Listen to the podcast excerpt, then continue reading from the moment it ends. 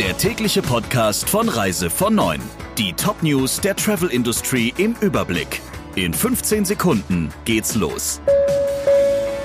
Drei-Sterne-Restaurant, Fünf-Sterne-Hotel, Sechs-Sterne-Schutz. Wenn Ihre Kunden das Beste wollen, legen Sie jetzt eins drauf. Empfehlen Sie Medical Protect Plus, das 6-Sterne-Service-Paket der URV. Jetzt informieren unter urv.de slash Sterneschutz. Ich bin Jennifer Hess. Einen schönen guten Morgen. Flexibilität ist heute wichtiger als der Preis. Das hat TUI durch eine Kundenbefragung herausgefunden. Deshalb können alle, die bis zum Ende des Jahres ihren Sommerurlaub buchen, bis zwei Wochen vor Abreise kostenlos stornieren oder umbuchen. Bei den Zielen setzt TUI vor allem auf Spanien und Griechenland.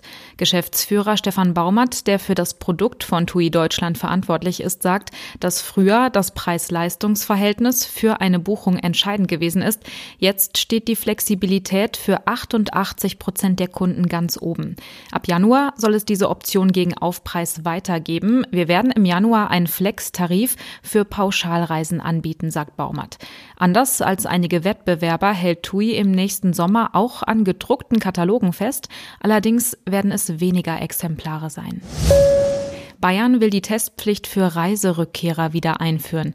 Ministerpräsident Markus Söder reicht die Quarantänepflicht für Rückkehrer aus Corona-Risikoländern nicht aus. Er hat dem Sender NTV gesagt, dass er sich große Sorgen macht, dass die Ansteckungszahlen nach den Feiertagen dadurch weiter nach oben gehen. Die Themen Grenze und Urlaubsrückkehrer müssen sehr ernst genommen werden, sagt Söder. Die Flughäfen würden schon melden, dass viele Flüge rund um die Feiertage ausgebucht sind. Am Montagabend hat es einen Hackerangriff auf die gesamte IT-Infrastruktur von Hurtigruten gegeben. Nach Angaben der Reederei ist die IT seitdem lahmgelegt. Offenbar ist es ein Virus, mit dem die Hacker Lösegeld fordern. Auch die deutsche Website von Hurtigruten hat bis Dienstagabend nicht wieder funktioniert. Die Website Life in Norway berichtet von einer sogenannten Ransomware, die in die IT-Systeme von Hurtigruten eingeschleust wurde.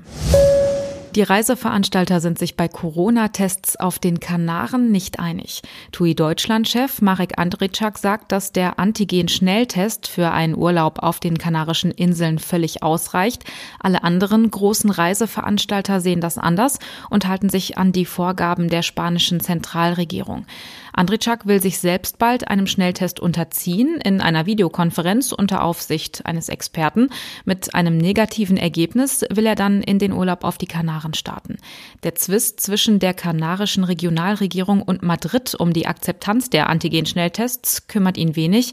Schnelltests würden bis Mitte Januar akzeptiert und bisher sei auch noch niemand mit einem Schnelltestzertifikat zurückgewiesen worden. Der Antigen-Schnelltest ist auch die offizielle TUI-Empfehlung an die Kunden.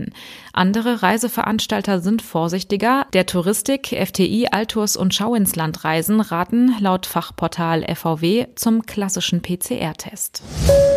Südafrika schließt die Strände zum Auftakt der Reisesaison. Das Land wird auch von einer zweiten Corona-Infektionswelle getroffen und verschärft die Maßnahmen.